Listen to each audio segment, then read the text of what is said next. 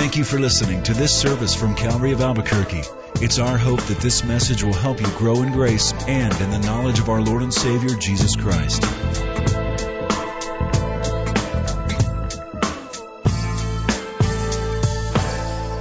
Whatever happened to Christmas? That's a song that was sung by Frank Sinatra many years ago and then redone, covered by Aimee Mann and others. And the lyrics go like this Whatever happened to Christmas?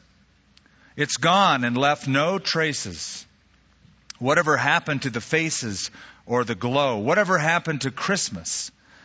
To the Christmas way of living? Whatever happened to giving, the magic in the snow? Remember the sight and the smell and the sound, and remember hearing the call. Remember how love was all around. Whatever happened to it all. What did happen to Christmas? Why is it offensive these days to say Merry Christmas? Why is it that we're forced to say in some places not Merry Christmas, but season's greetings or happy holidays. That every single year is becoming more and more the case.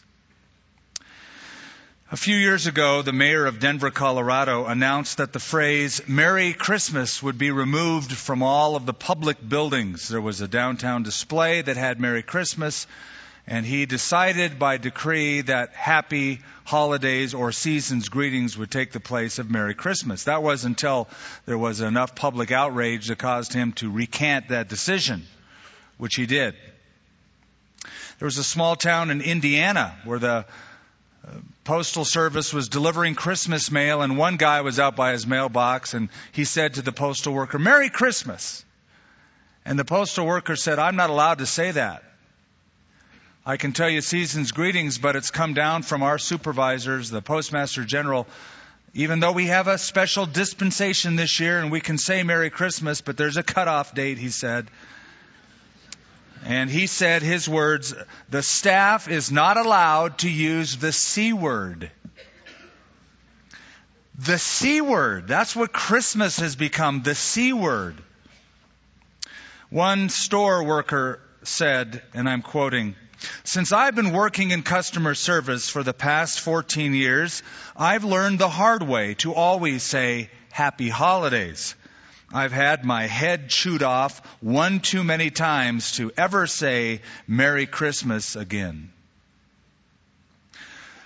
A couple of school districts in Florida and in New Jersey have banned Christmas songs from any of their school festivities. And they were very specific. We don't want any songs that have words like God, Christ, or angels in them at all during the holiday season. One high school in Maplewood, New Jersey took the additional step of including instrumental versions of Christmas songs. So throw out the hallelujahs already, but you can't have any instrumentation of Silent Night. And they said any instrumentation that would include these words, God, Christ, and angels, if they were sung. The mayor of Somerville, Massachusetts has issued a public apology for accidentally referring to the town holiday party as a Christmas party. Whatever happened to Christmas? And why is it that Christmas, of all of the holidays with names in them, why is that the name the holiday that's offensive? How come in February, when it's Valentine's Day, we're not forced to say season of love greetings? It's still okay to say happy Valentine's Day. Or the third Monday in January, Martin Luther King Day, we don't say civil rights season's greetings. Or in October on Columbus Day, nobody has to say happy exploring holiday. Why is it that Christmas, we can't, why is Christmas offensive? Well, the answer is easy. The name of Christ is in Christmas. That's why. And Jesus Christ as a person is himself offensive to many people. Because it wasn't Valentine or Columbus who said, I am the way, the truth, and the life, and no man comes to the Father but by me. It was only Jesus Christ who said that. And Jesus Christ himself and his message has become offensive. That's what happened to Christmas. Well, this month leading up to Christmas, what I'd like to do is look back. Look back in through the pages of Scripture, the prophecies like Isaiah 7, Isaiah 9, into the New Testament when Jesus was born, all of that leading up to Christmas, and compare that with some of the traditions that we've brought along with us in our holiday season. But today, we want to look at Christmas through the writings of Paul the Apostle to the church at Galatia and ask this question Why is Christmas so special? Why is it so unique? Why is it that we do make a big deal out of it? Even though we don't exactly know the date Jesus was born, why do we make a big deal out of his birth? Well, we want to look at that. Galatians chapter 4, I'm picking up in verse 4. But when the fullness of the time had come, God sent forth his Son, born of a woman, born under the law, to redeem those who were under the law, that we might receive the adoption as sons. And because you are sons, God has sent forth the Spirit of His Son into your hearts, crying out, Abba, or Papa, Daddy, Abba, Father.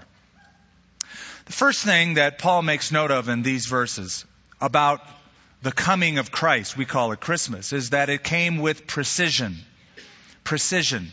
Notice the phrase, and when the fullness of the time had come. Now let me paint a picture of the background of Paul's letter. Paul has been dealing with the history of Israel. As he's writing this letter to that little church in Galatia, he's, he's reminding of, the, of their past history, especially the law that came by Moses. And he's saying the law was great. It served a purpose. But now it's time to graduate from the law into a new era, a new covenant, the age of grace. But there were some in that church, legalistic believers, who were resisting any movement away from the law, the law, the law. And Paul refers to the fullness of the time. That's the coming of Christ. And it's a, it's a phrase that refers to an end of a period of preparation and a new era is dawning, a new day is dawning, and that is the new covenant. Which started with the coming, the birth of Jesus Christ, the fullness of the time. Jesus' birth was a hinge, an historical hinge. Time changed. The world reckoned time differently after Christ. So you have BC, before Christ, and AD, Anno Domini, which means in the year of our Lord. Of course, that has also changed over time it's now the more politically correct CE and BCE before the Christian era and the Christian era. And that again has also been changed to BCE before the common era and CE the common era. Christ has been removed even from any of that reckoning. The point is, however, time did change. And for such a long time, and really even to this day, no check is valid. No document is considered legal unless it bears testimony to the birth of Christ. In other words, you put a date on it.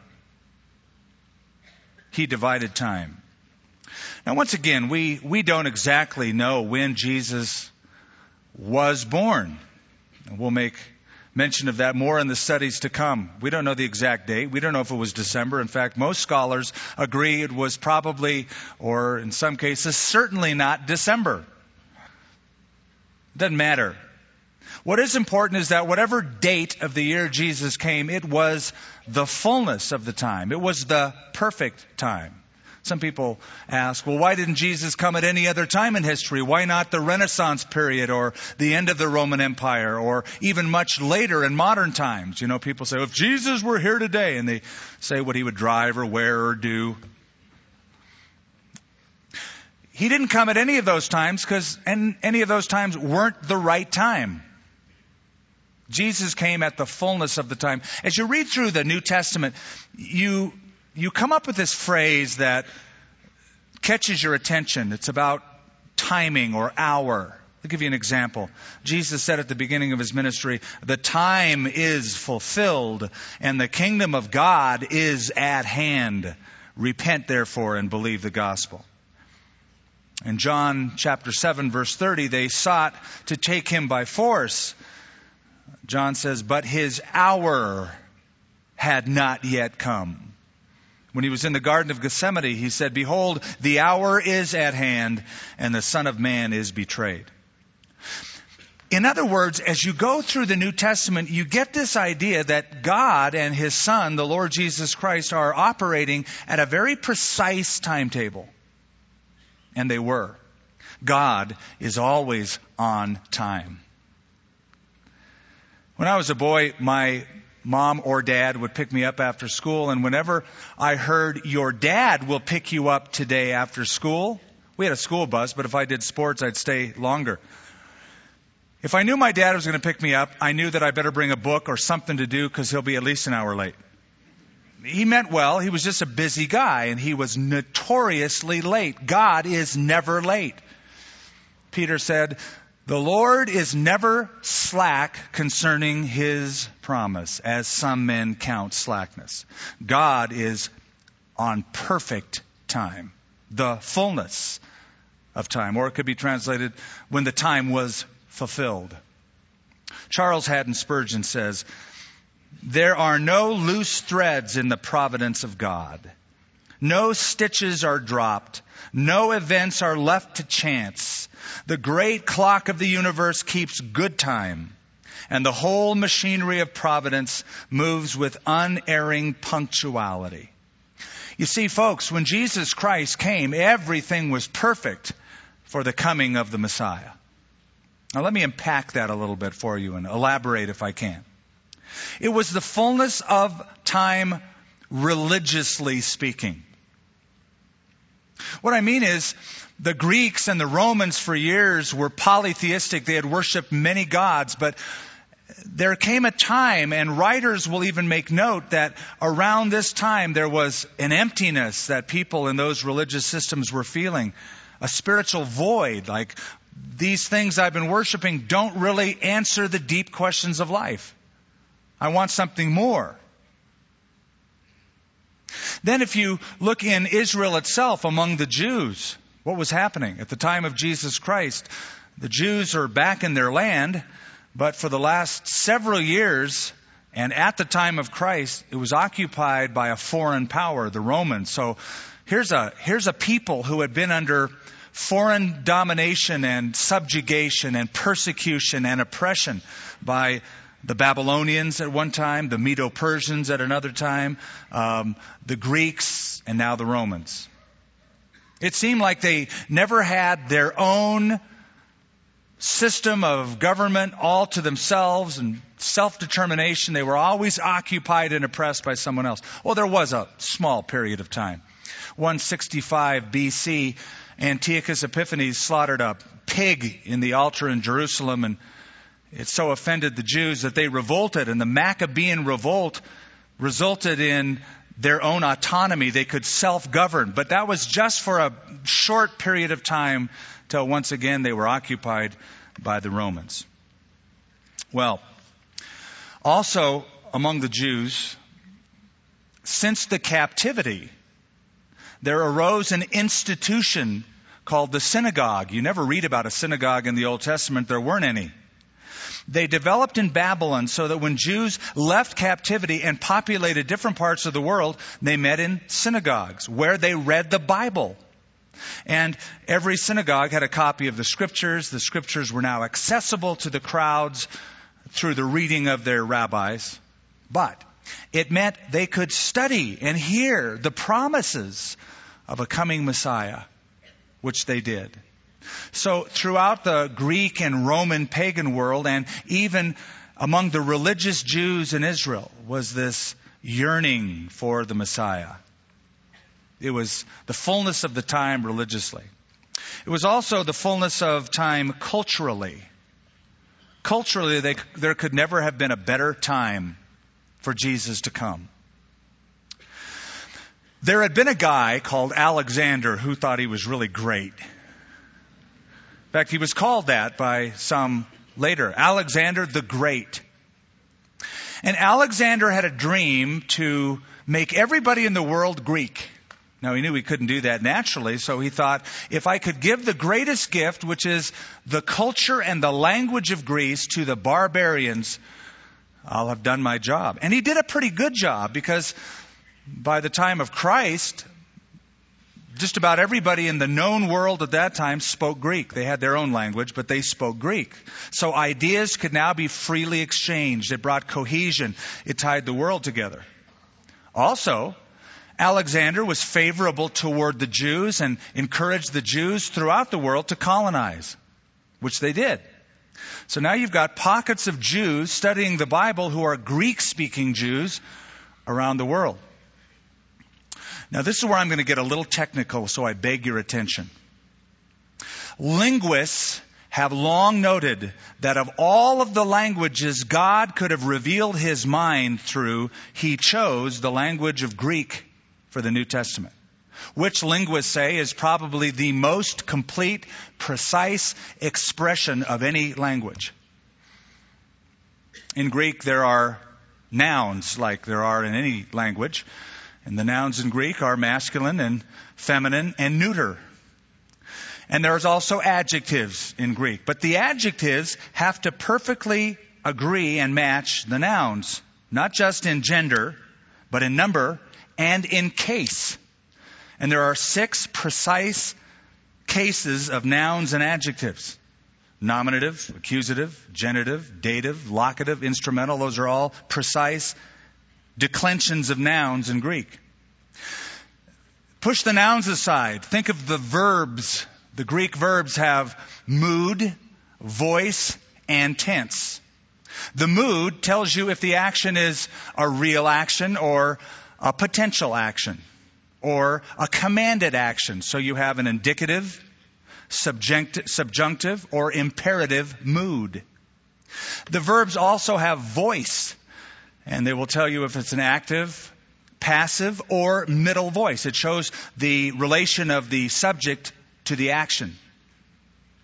Then the verbs have tense past, present, and future. But don't stop there. They will also tell you if it's a past action that is a completed action, or if it's a present action, that is a completed action, or an ongoing action, or a sporadic action.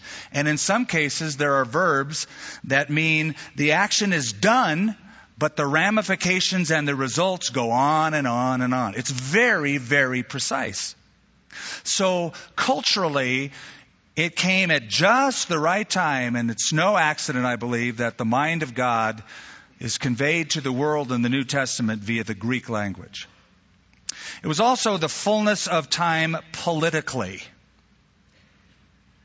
Who was in charge of the world at the time of Jesus Christ? What empire ruled the world? Rome. And they were about at their height of power.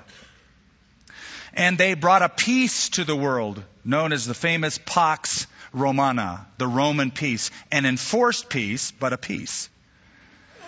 So they had stationed at different places along the road system guards, legions who would keep the peace. What that meant is volatile parts of the world like Asia Minor, you could travel through and it would be stable because of the Pax Romana. On top of that, Rome built this incredibly um, extensive road system.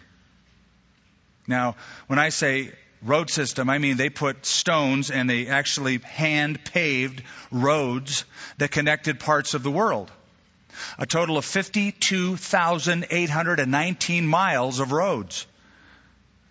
And you can still see many of them all over that part of the world today.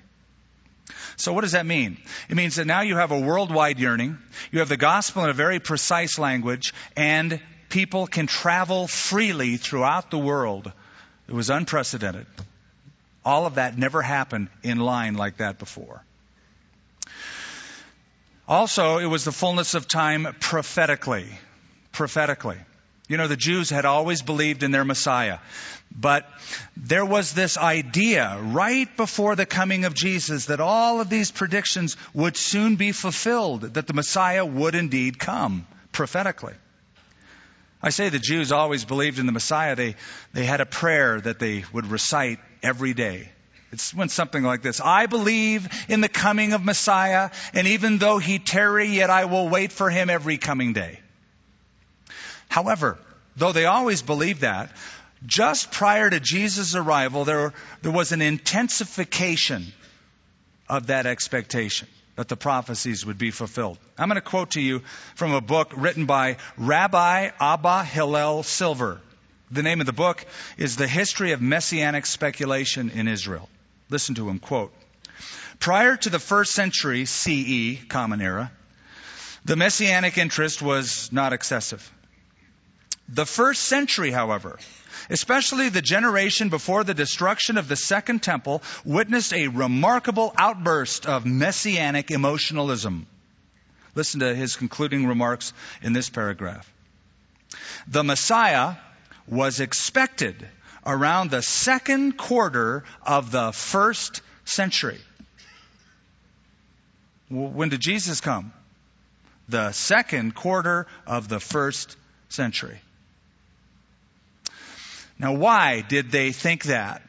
They thought that because of a couple of prophecies. Daniel, in his prophecy, Haggai in his prophecy, both said the Messiah will come to the temple. A temple has to be built. There has to be one in existence. When the temple was rebuilt and all of those things were lining up, they thought, he's got to come. One rabbi who lived 50 years before Jesus Christ, called Rabbi Nehumias, said, the time fixed by Daniel for the Messiah could not go beyond 50 years. So all of this dialogue and writing was going on and the expectation that these things were going to happen. There, there, there's another prophecy I, I got to remind you of. It's one of my favorite. It goes all the way back to Genesis 49, verse 10, where Jacob is telling the future of all of the tribes of Israel. And he gets to the tribe of Judah which is the allotment where the temple was built down south. Jesus came from the tribe of Judah. And he says concerning Judah, Genesis 49, verse 10, the scepter shall not depart from Judah, nor a lawgiver from between his feet till Shiloh comes, and to him shall be the obedience of the people. Now I'm going to read that again. The scepter shall not depart from Judah, nor a lawgiver from between his feet until Shiloh comes, and to him shall be the obedience of the people. Scepter. We all know what a scepter is. It's a pole, right? It's a, it's a symbol, an emblem of authority and identity. But it says the scepter will not depart from Judah till Shiloh comes. Shiloh is a Hebrew word that means the one to whom it belongs. And all of the ancient rabbis said this must be a reference to the coming of Messiah. So they interpreted Genesis 49:10 to read the national identity, which includes the right to enforce the law of Moses, will not depart from Judah until the Messiah shows up. Well, we have a problem. Because Josephus tells us that in the first century, Rome removed the right of the people in Judah to enact capital punishment, which they had always had the right to, even by the Romans until that time. So it would mean that if somebody, in their view, committed blasphemy and the punishment according to the Old Testament law was stoning, they could not do that. That's why they had to go to Pilate to get Jesus crucified. That right had been taken away from them. Well, when that happened, the Talmud records that some of the Sanhedrin, the Jewish ruling elders, paraded around Jerusalem with sackcloth and ashes on their heads, and they said, Woe to us! For the scepter has departed from Judah, but the Messiah had not come. Now, what they didn't know when they were parading was that a few miles north, up in Nazareth, a young boy was ready to leave his father's carpentry shop and go to Galilee and select disciples and would soon manifest himself as Messiah. The scepter had departed from Judah, but Shiloh had come. Messiah had arrived. So we have a universal yearning, the gospel in precise language, ideas and people traveling freely and under peaceful conditions, and you have all the prophetic elements like dominoes lined up. So when Paul says, when the fullness of time had come, it really was full. That phrase is pregnant with meaning.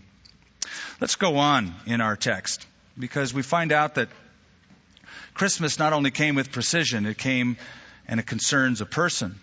When the fullness of the time had come, God sent forth his son, born of a woman, born under the law. Now let me unpack that. Christmas concerns a person. It's not about a time. It's not about a celebration. It's really all about a person. And the person is described. He's called God's Son. God sent forth His Son. Now, we hear the term Son of God and we think that, you know, it's been so watered down. People say, well, we're all sons of God. To the Jews of the first century, the idea of being the Son of God meant you're God, you're deity. You're connected somehow to Father God. It means uh, oneness in essence and character. That's why the Sanhedrin pressed Jesus and they said, Are you the Son of God? And he said, I am. They said, Well, we don't need any further proof. That's blasphemy. Let's kill him. That was a capital offense to them. He claimed to be the Son of God. He was the representation of the Father. Notice it says God sent his Son. That's, that's interesting language. The text doesn't say, and when the fullness of time has come, Jesus was born in Bethlehem. So when the fullness of the time had come, God sent forth his son. That suggests that he preexisted. If you're sent forth, you're sent forth from somewhere to somewhere. The idea is that Jesus had pre-existed with the Father in glory, and at a certain moment in time, i.e., Christmas, God sent forth his Son as the ultimate representative of himself to the world. So, whatever happened to Christmas, I'll tell you what happened to Christmas.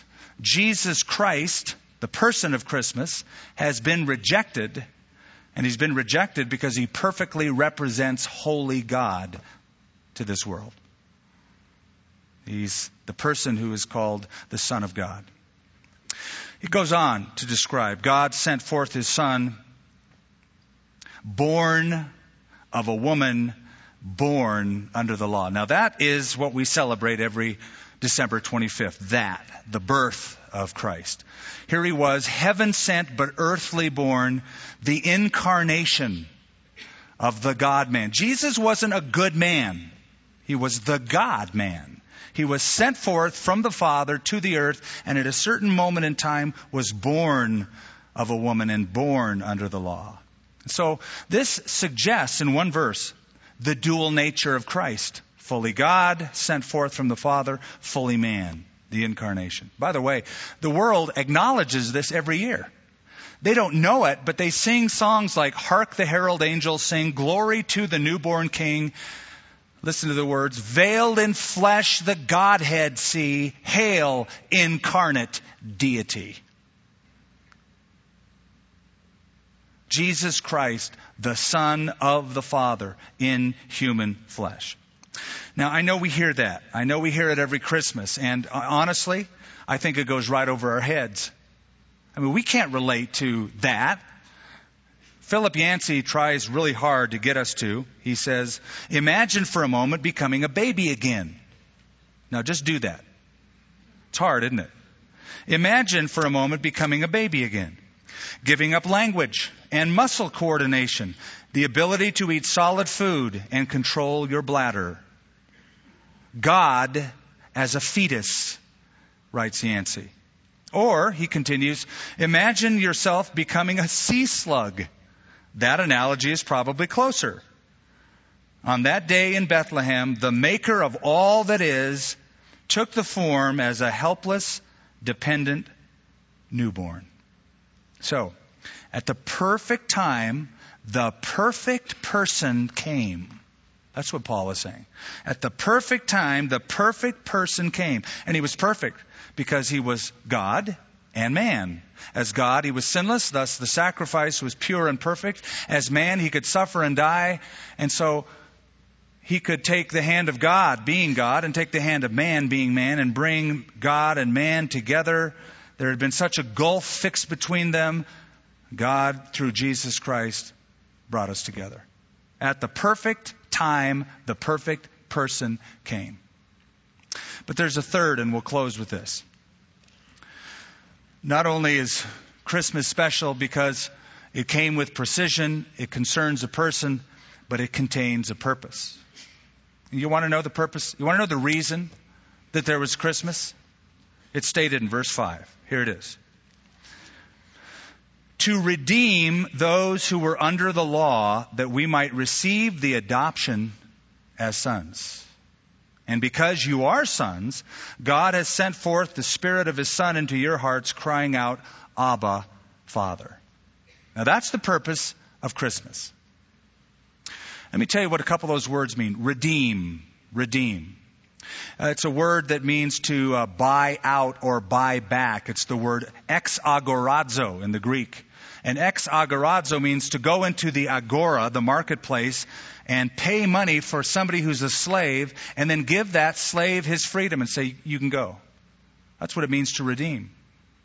And then the word adoption. Well, you know what that means. It means to take somebody who is uh, not your natural child and confer all of the rights of a natural born child on that adopted to give the status of sonship to someone who's not naturally born. So, what's Christmas all about? It's all about redemption that leads to relationship. It's all about God figuring out a way to go into the slave market where we were shackled by sin and pay the price to give us our freedom so that all of those set free could become his sons and daughters. It's all about redemption that leads to relationship. How do you do it? How do you do it? What did he pay with? If redeem means to pay a price, what did he pay with? How much did you cost God? Well, it's answered in Revelation 5. It's part of the song you and I will sing in heaven. To Jesus, it is sung, You were slain and have redeemed us to God by your blood. That's what it cost God to make you his daughter, to make you his son. Listen carefully. There is absolutely no salvation in the birth of Jesus Christ. You can celebrate that every year, every Christmas, put up a nativity set. I believe in Jesus, the baby Jesus. I love the baby Jesus. I don't want him to grow up, but I like that whole baby thing. And I have a nativity set in a Christmas tree. There is no salvation in his birth. There is also no salvation in his life. He lived a perfect life. And so many people say, well, I love Jesus Christ because he's a noble example and we love his example. There's no salvation in his example. There's no salvation in his perfect life. There's also no salvation in his words. You might love all the red words in the New Testament. I love those red letters. I read them all. I've memorized them all. There's no salvation in the words of Christ, as wonderful and noble as they were. There is only salvation in his death and shedding of his blood. That baby became a baby. Christmas happened so the baby could grow up and die on a cross and shed his blood for the sins of the world. That's how salvation happens. And that's what Christmas is all about. Or to sum it up in one little statement, all that we've said so far. The Son of God became a man so that men and women could become children of God. The Son of God became a man so that men could become sons of God. That's what Paul is saying in Galatians chapter 4. So, at the perfect time, the perfect person came with the perfect purpose adoption, redemption to get a whole bunch more kids. See, a lot of people say, what kind of a father would allow his son to go to a cross and die? One who so loved the world that he gave his only begotten son, that whoever would believe would not perish, but have everlasting life. the perfect time, the perfect person, the perfect purpose. Spiritual children. So, whatever happened to Christmas? Well, I guess it depends who you are. If you're a son or a daughter of God, Christmas is all the time, all day long, every day. There's a reality of relationship. Let me tell you something very ironic. You know, here we are in America getting rid of Christ, getting rid of Christmas, substituting it for happy holidays, seasons, greetings. You want to know something astonishing? I was in a country some years back, far away from here, where there were nativity sets everywhere at Christmas time and the words Merry Christmas. And it struck me as odd because it wasn't a Christian country, it was a Muslim country. You know where it was? Iraq. I went to Baghdad and delivered some of these shoebox presents to kids, and everywhere I'd look, more than in America, Merry Christmas, Merry Christmas, Nativity set. Jesus was more acknowledged. What if Christ had never come? There was a Christmas card some years ago that actually had, What if Christ had never come? And you open it up and it told the story of a, a minister who fell asleep in his study Christmas morning preparing for the Christmas message. Just for a few moments he fell asleep and he dreamed. He dreamed that he walked out into his living room, but there was no Christmas tree. There were no bells. There was no wreath. There was no Christ to gladden and comfort and save. He walked outside, but there was no church spire pointing toward heaven, no church bells announcing Christmas Day. He ran into his study, all in a dream. There were no books on his shelves about Christ. He got a knock on the door from someone, again in his dream. Said, My mother is dying. Please comfort her. Come to her. He goes, Great, I've got, I've got the perfect message. And he ran to the woman's house and said, I have some promises I want to share with you. And he opened his Bible. But it ended at Malachi. There was no New Testament, no fulfillment of any promises, no Savior. Now, that's just a Christmas card and that's just a dream, but in our country, there's a reality of people getting rid of Christ Himself. So, you know what I suggest this Christmas? Turn up the volume just a little bit. Happy, Merry Christmas. You can say happy holidays, but tell them what holiday you're wanting them to be happy about. Happy holidays. Merry Christmas. Announce it. And then don't stop there. Tell them about the Christ who came and why he came and what he wants to do with them. And by the way, if God's purpose is to redeem people, has his purpose been realized in your life? If Jesus came at the perfect time, maybe this is the perfect time for you the perfect season, the perfect year for you to give your life to Jesus Christ. Let's pray for that. Heavenly Father, thank you. Just like we sang moments ago, Oh Lord Jesus, we thank you. Thank you that at just the right time, when everything on the landscape globally was set up the way it should be, that you, Father, sent from eternity past at a moment in time through the birth of a virgin, birthing a son into the world, a Savior to be born. And that one person, that one Savior, the God man, the sinless sacrifice, took our sin and died that we might have life the Son of God becoming a man so that men and women could become sons of God. Thank you, thank you, Lord. And I pray that we would not be only unashamed of that this Christmas, but filled with joy. In Jesus' name, amen. Thank you for listening to this service from Calvary of Albuquerque. If you would like more information about what you've heard in this message or about Calvary of Albuquerque, please visit our website at www.calvaryabq.org. If you have made a decision to follow Christ or would like someone to pray for you, please leave a message with our Prayer Watch line at 505 344 3658. Thank you and God bless.